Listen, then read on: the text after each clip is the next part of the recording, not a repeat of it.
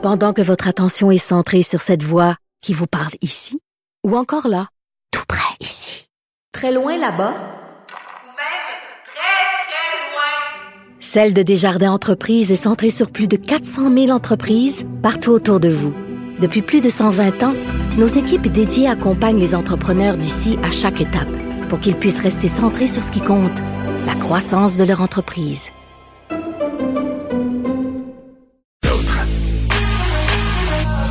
Pour elle, une question sans réponse n'est pas une réponse. Geneviève Peterson. Radio. Les habitués de l'émission savent que je parle souvent de ma mère parce que ma mère me texte très, très souvent pendant que j'anime. C'est une fervente euh, auditrice. Et là, c'est très, très drôle. C'est la première fois que je vais vous en parler cette saison, mais elle soulève quand même un point important. En ce moment, elle et son conjoint euh, voguent, ou plutôt roulent vers Carleton-sur-Mer. Ils s'en vont à la pêche au bar rayé. Et là, en bon sanéen, ils ont mis le GPS parce que c'est pas comme s'ils savaient la voie à prendre pour aller en Gaspésie, la meilleure voie. Et le GPS les a menés euh, vers le Nouveau-Brunswick parce que c'est une route de 200 km de moins. Euh, donc, eux, ils se sont pas posé trop de questions. Hein. On suivi euh, ce que le GPS leur disait. Et qu'est-ce qui est arrivé, vous pensez? La GRC est débarquée.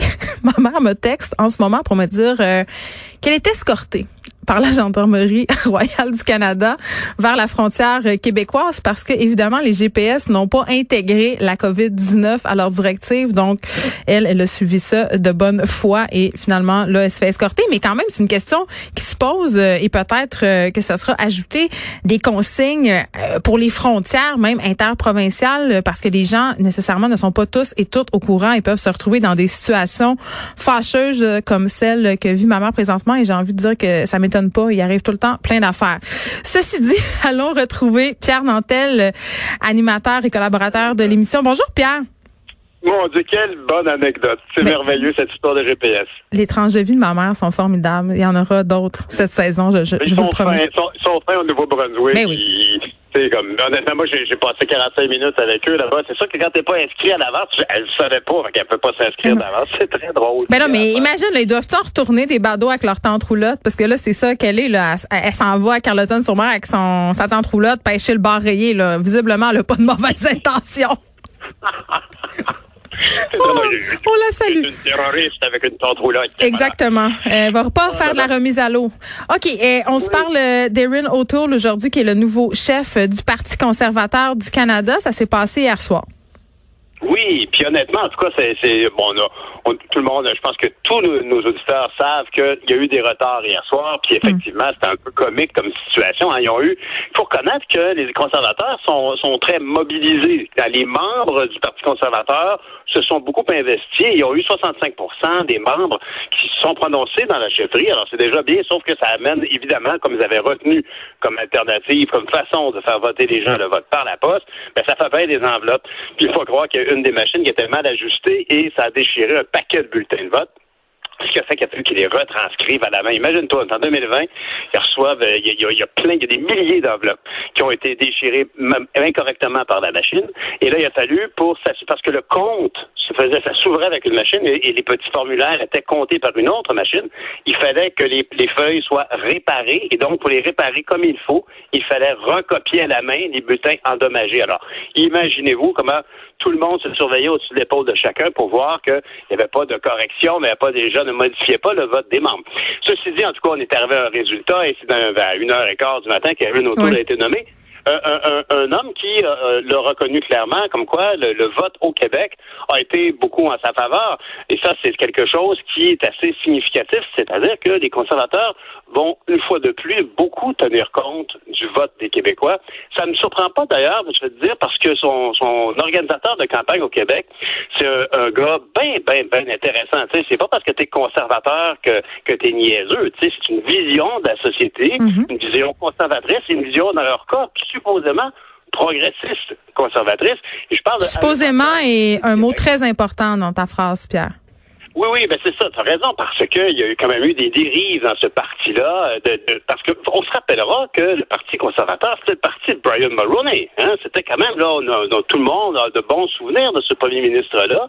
Puis euh, le, parti a donc dérivé un peu vers la droite avec le temps, mais il en demeure pas moins que euh, y, a, y, a, y, a, des attaches, il y a des façons naturelles pour le Parti conservateur de parler aux Québécois, ne serait-ce qu'en respectant les plates-bandes, les compétences des Ça, c'est sûr que ça parle à tous les Québécois qui sont soucieux de ça, les nationalistes québécois qui veulent pas se sentir euh, contrôlés par un gouvernement libéral centralisateur ont toujours bien aimé la, la, mélodie des sirènes conservatrices. Alors, je ne sais pas si M. Renato a une belle voix, mais ce qui est certain, en tout cas, c'est qu'il il est conscient qu'il euh, a besoin, il, il, a, il, a, il a eu effectivement beaucoup de soutien des Québécois.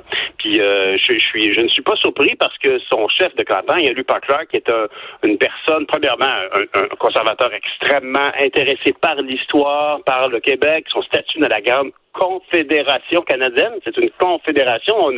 On n'agit pas toujours comme ça, mais c'est ce que c'est. C'est une confédération de provinces et le Québec a évidemment un gros poids et on peut compter sur Ali Parker pour faire un travail de terrain exceptionnel. Son premier intérêt, bien évidemment, c'est de vouloir être réélu à la prochaine campagne.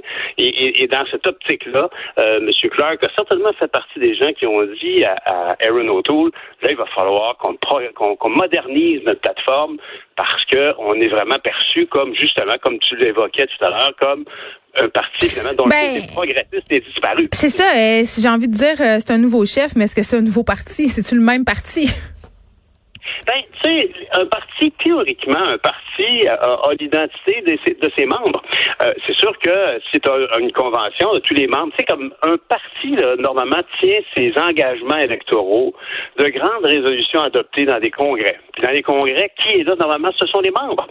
Alors, euh, si les membres disent, par exemple, mettons là, que le membership du Parti conservateur réuni dans une convention dit qu'ils veulent absolument, je sais pas moi, euh, développer l'énergie solaire, faire du Canada une puissance dans l'énergie solaire, ben là, il y a une résolution, il y a deux, trois circonscriptions un peu partout qui disent, nous autres, on trouve ça important, puis ils s'organisent, font cheminer cette résolution-là qui va être votée dans l'Assemblée des membres du Parti conservateur du Canada. Et là, une fois que c'est une résolution officielle, aux nouvelles, on entend ça, et le, chef ou la chef de cette formation politique dit, bon, ben, ça devient de nos priorités. Et là, normalement, quand arrive la campagne électorale, ça devient un des engagements électoraux. Alors, est-ce que le parti a changé? Ben, le parti représente assez bien je te dirais, l'inverse de ce que les libéraux représentent. Les libéraux représentent cette vision idéalisée du Canada par Pierre Elliott Trudeau et toutes ses déclinaisons, toutes ses dérivées jusqu'à son propre fils. Tandis que les conservateurs ont une vision beaucoup plus euh, morcelée du Canada. on le voit très bien, hein, c'est la Saskatchewan et l'Alberta, ce ne sont que des élus conservateurs. Il n'y a pas un libéral là-dedans. C'est incroyable. Alors, il y, a vraiment une vision très claire. Là, ici, les, les, gens de la Saskatchewan et de l'Alberta se reconnaissent et sont très impliqués dans le parti, puis sont éminemment conservateurs. C'est un peu plus bigarré du côté de, l'Ontario. Au Québec, ben, ils en ont perdu beaucoup à cause de ce que tu, vas, tu vas sûrement évoquer à juste titre, les dérives. Ben écoute, ben, ben, avec Andrew Scheer. Ben c'est ça, parce qu'une des critiques euh, qu'on peut adresser à M. O'Toole, notamment, c'est d'avoir euh, un peu fait la promotion de politique calquée sur l'approche Harper, Andrew Scheer, tu sais, euh, des, des dossiers quand même comme l'avortement, le mariage gay, la question environnementale aussi. Euh, au Québec, ils ont des croûtes à manger, là.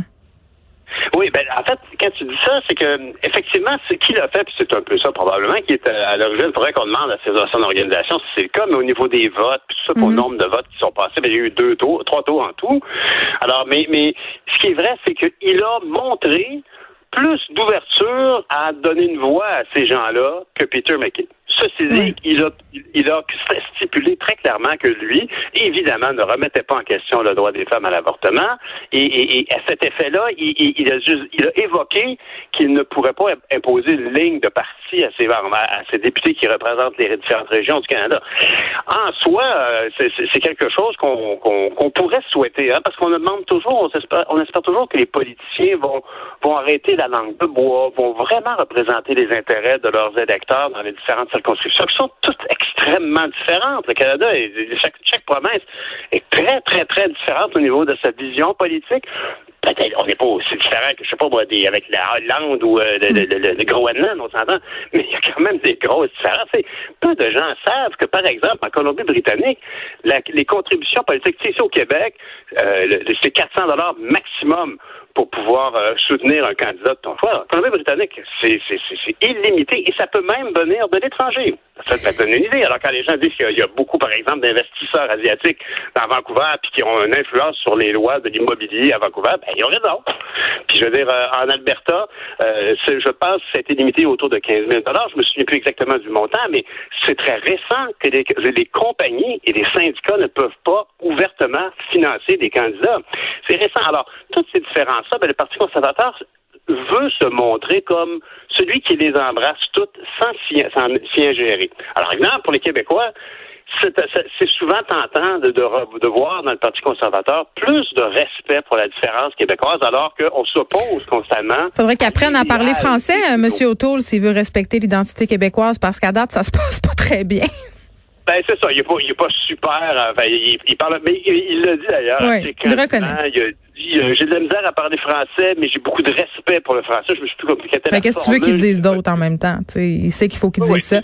Là, euh, on a parlé ensemble, euh, puis on termine là-dessus, Pierre, d'une possibilité peut-être pour les conservateurs de déclencher des élections. Et François Blanchet, par ailleurs, du Bloc, s'est montré pas trop commenté, hein, s'est contenté de féliciter le nouveau chef du Parti conservateur. Est-ce qu'on pourrait assister, comme on en discutait la semaine passée, à une espèce de coalition, justement, une alliance pour faire chuter?